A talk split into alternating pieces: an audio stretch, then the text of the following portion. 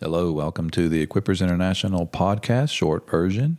We're in the book of Hebrews. We're going to pick back up in Hebrews chapter 2. I'm going to read verses 17 and 18 again. I read them in the previous episode and made some introductory comments. And I told you I was going to pick up on a couple of themes here, one today and another one next week early. We're going to be away for the weekend on a ministry outreach up into northern Italy. So continue to pray for us. So let me read verses 17 and 18 again. Therefore, he had to be made like his brethren in all things, so that he might become a merciful and faithful high priest in the things pertaining to God to make propitiation for the sins of the people. For since he himself was tempted in that which he has suffered, he is able to come to the aid of those who are tempted. Now, today I'm going to deal with this idea of propitiation for the sins of the people. Now, I've told you before, and I'll mention again that when I sit with the Lord in the morning in the book of Hebrews, I don't really have a preconceived direction that I want to go. So, this morning has taken a little bit of interesting route, if you will, but I want you to bear with me because I think it will be profitable um, but today I want to do a little bit of what I would call theology. But I want to focus today on this idea of propitiation for sin. Propitiation is quite a big word. The King James Version uses the word reconciliation. I'm reading from the New American Standard. The New King James Version substitutes reconciliation with the word propitiation. The NIV says to make atonement. A new popular translation, the English Standard Version, picks up the word propitiation. So let's look at this idea in the context of, as I said earlier, some theology. Simply put, theology is the study of God. But for me, it's more specifically the process of coming to an understanding of things that relate to God in such a way that we have a proper knowledge of who God is and how he acts so that our relationship with God can be properly informed, if you want to put it that way.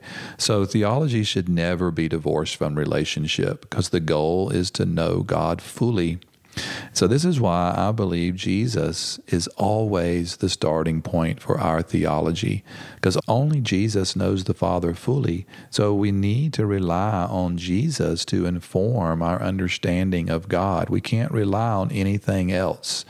So, only He communicates who the Father is so that we have a proper understanding of who God is. So, why am I saying all this? Because I believe that what we believe about the sacrifice of Jesus for the sins of the world and what was actually happening at the cross, it will deeply affect how we understand God, and therefore it affects how we relate to Him. Because what we believe about God directly impacts how we relate to God. So, a very traditional view of the atonement, that is, what was taking place at the cross when Jesus was dying, is that God was mad and Jesus was satisfying him so that he won't be mad anymore. And on one level, you might say, well, that's a pretty good perception of what was going on. And I'm not saying that I would fully disagree with it, but I want to dig in a little deeper and let's see where that leads us. So, on one level, God has a strong dislike for sin. This is evident throughout the scriptures. However, to connect his displeasure for sin with his anger toward those who sin is a fine line. In a very important passage on this topic, Paul says in Romans 2 that the wrath of God is revealed from heaven against all unrighteousness and unrighteousness of men. He does not say that the wrath of God is revealed towards men. He says the wrath of God is revealed against the ungodliness and the unrighteousness of men.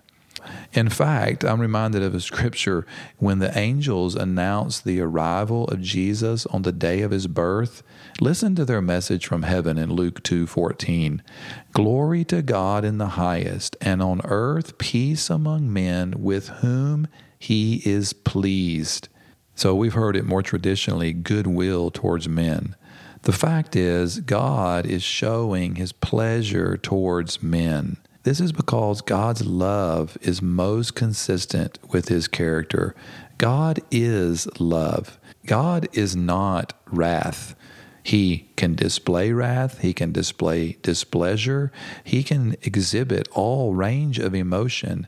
But who God is, is love, and God will always act consistently with his character. One person I read many years ago, and I've stuck with me, he puts it this way God does what he does because of who he is. So he will always act consistently with his character. So God can show wrath and displeasure, but it's always consistent with his nature of love. So I fully understand that there's plenty of support in this day and age of what I call pop theology for a message of a loving God in an attempt to remove any notions of God having negative emotions. And I believe this is a slippery slope for sure. So we need to find the truth and balance. So, what are the extremes? Because extremes will never suffice in our knowledge of God.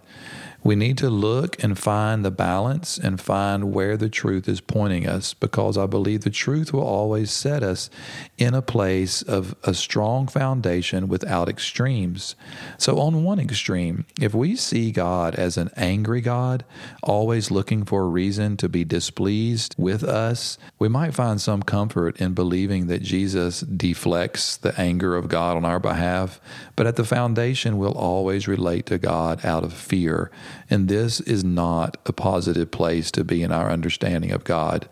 On the other extreme, we'll see God as a soft, permissive God who really doesn't take a strong stand on sin, and therefore we won't have any real regard for the importance of living a life pleasing to Him as a pure and holy Father. So, this extreme is not a good one either.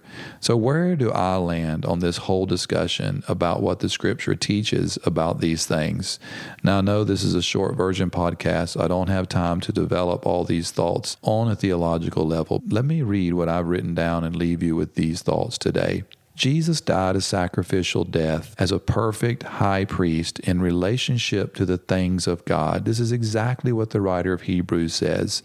He says that he was made like us so that he could share in our humanity, so that he could be a merciful and faithful high priest pertaining to the things of God. So, what Jesus was doing was he was doing business with God, he was dealing with the issue of sin.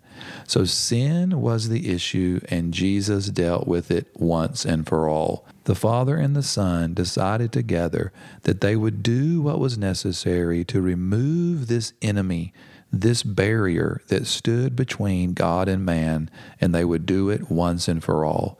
So, in doing this, the full effect of sin was allowed to run its course on the life of Jesus as he died on the cross, and he fully experienced the ultimate consequence of sin, which is death.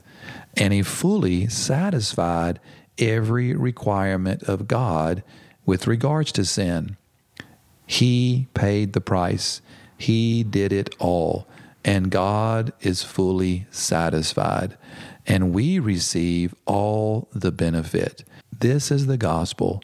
And it is the good news, and it will always bring us to a place of life and peace in our relationship with God.